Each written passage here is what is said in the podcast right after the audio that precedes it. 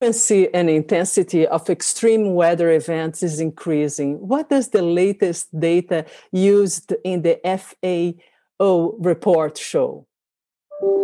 Yeah, indeed. Thank you very much for the opportunity. And uh, we we just released a, a, new report, a very important publication. Basically, we started at the at the time of the of the Sendai conference, uh, and at the to inform the, the discussion that were taking place in Sendai, we started publishing basically a report on the impact of disaster and crisis on agriculture and food security. So we started in 2015, and yesterday we have been releasing the, the third edition of, of this report. And I would say that the news uh, that is coming out of this report is not encouraging in the sense that uh, basically uh, we see that the, there is a confirmation of the increasing trend in the number, intensity, and frequency of uh, disasters. Uh, as a matter of fact, if you compare uh, the 70s, 80s with today, uh, there has been basically a tripling in the, the numbers of, uh, of disasters that are indeed having an impact on the agriculture sector.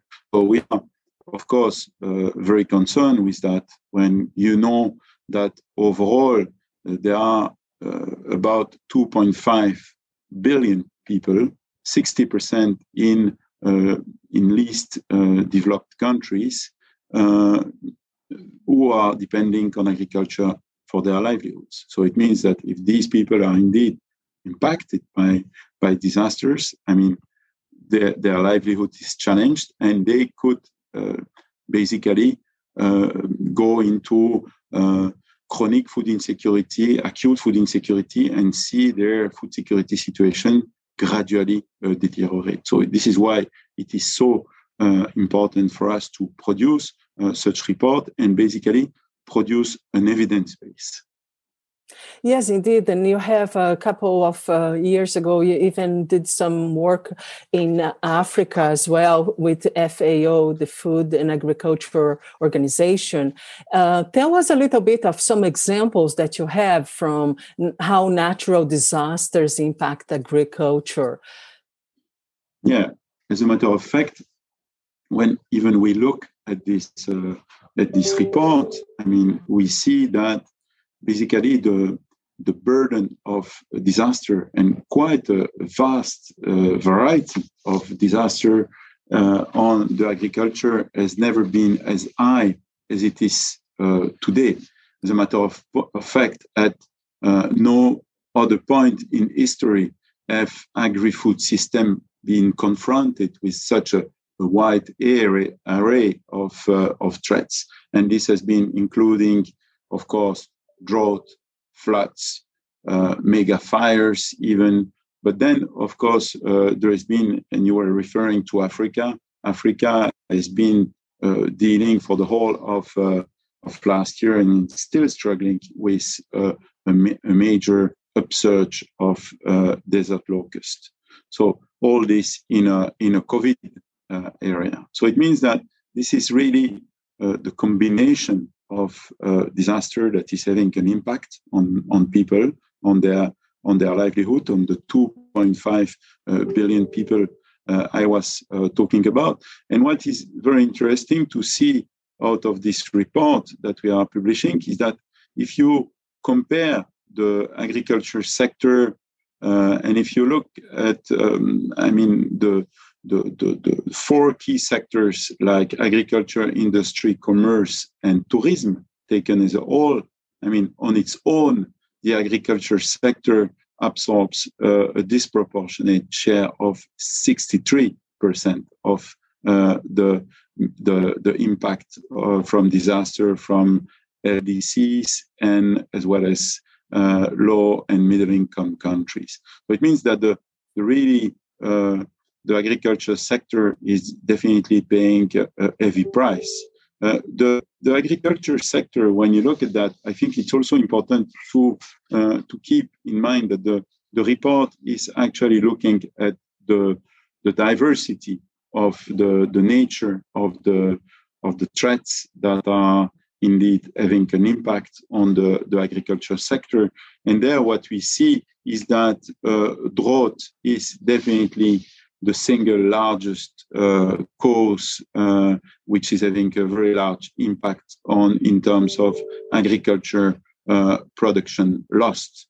As a matter of fact, the report is telling us that 34% of crop and livestock uh, production losses in the countries, the LDCs and the low and middle income countries, uh, is attributable uh, to drought, and that the, the sector on its own sustained 82% of all uh, drought impact. So it means that, as you can see, the, the, the agriculture sector is impacted primarily by, by drought, but of course, then uh, by, by floods, storm, other other shocks such as for example the desert locust i was talking about so but of course fao is producing uh, data not just for the, the sake of producing data we are producing data to inform decision makers and then to i would say with the goal of triggering action.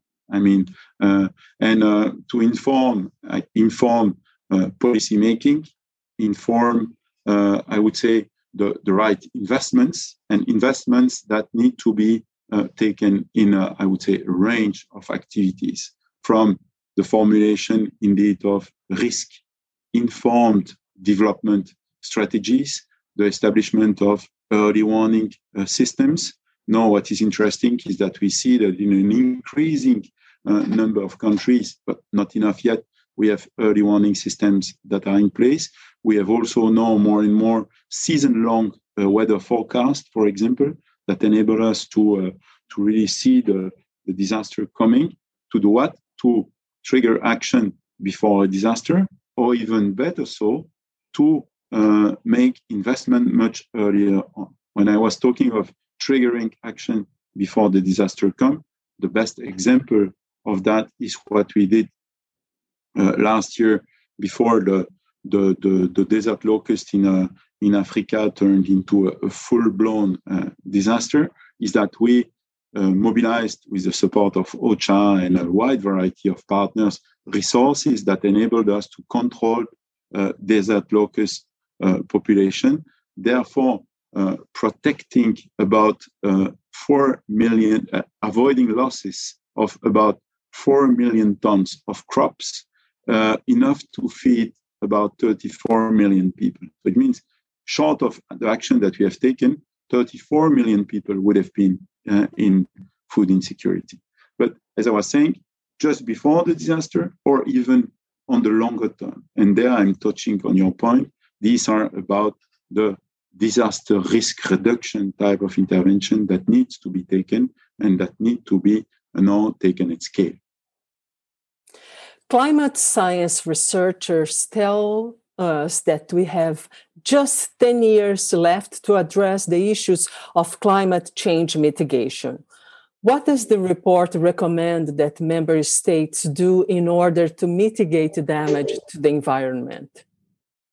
Uh, well, exactly. I mean, we have the, the, the, the, point is that we have to keep in mind also that we are in the decade for action for the SDGs.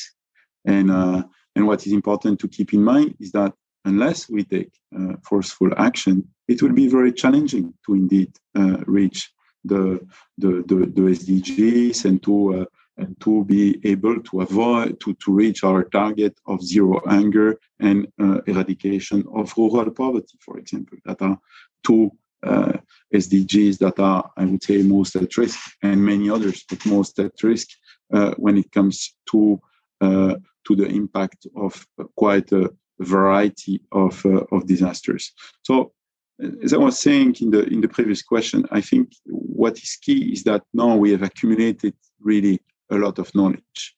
A lot of investments have been made in terms of uh, knowledge building. For example, in the field of agriculture, we have studied in a large number of countries, uh, uh, studying the really identifying good uh, disaster risk reduction practices. It means practices that, if applied, will protect the, the production of farmers not only in uh, in bad years. It means in years that are affected by disasters, but also will ensure that in the normal years, uh, their uh, production will still be better than if they would were if they were not using that sort of technology.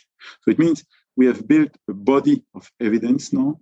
We have also, as I was saying, the right uh, systems, early warning systems uh, that are be in place. We have the right technical assistance that is uh, provided to countries. No, it's it's really the time to turn that into policies, investments, and to to move, as I was saying, from the, the piloting of intervention to really a significant uh, scaling up uh, of these uh, of these activities because it's only if we put those things at scale that we will succeed. And what is interesting, what is interesting, madam, is that at a time where uh, many countries, for many reasons, uh, including for including primarily these days uh, due to COVID, uh, are struggling with their own finances. I mean, investing in anticipatory action, investing in uh, disaster risk reduction is good value for money. I mean, one dollar you invest in disaster risk reduction will lead to at least 3.7 to to four dollars saved in terms of response. So it means you invest now to save later and build, and of course, and you build uh, resilient livelihoods. Thank you very much, Dominique Burgeon from the Food and Agriculture Organization in Geneva. Thank you very much, Thank Dominique. You. Thank you. Thank you.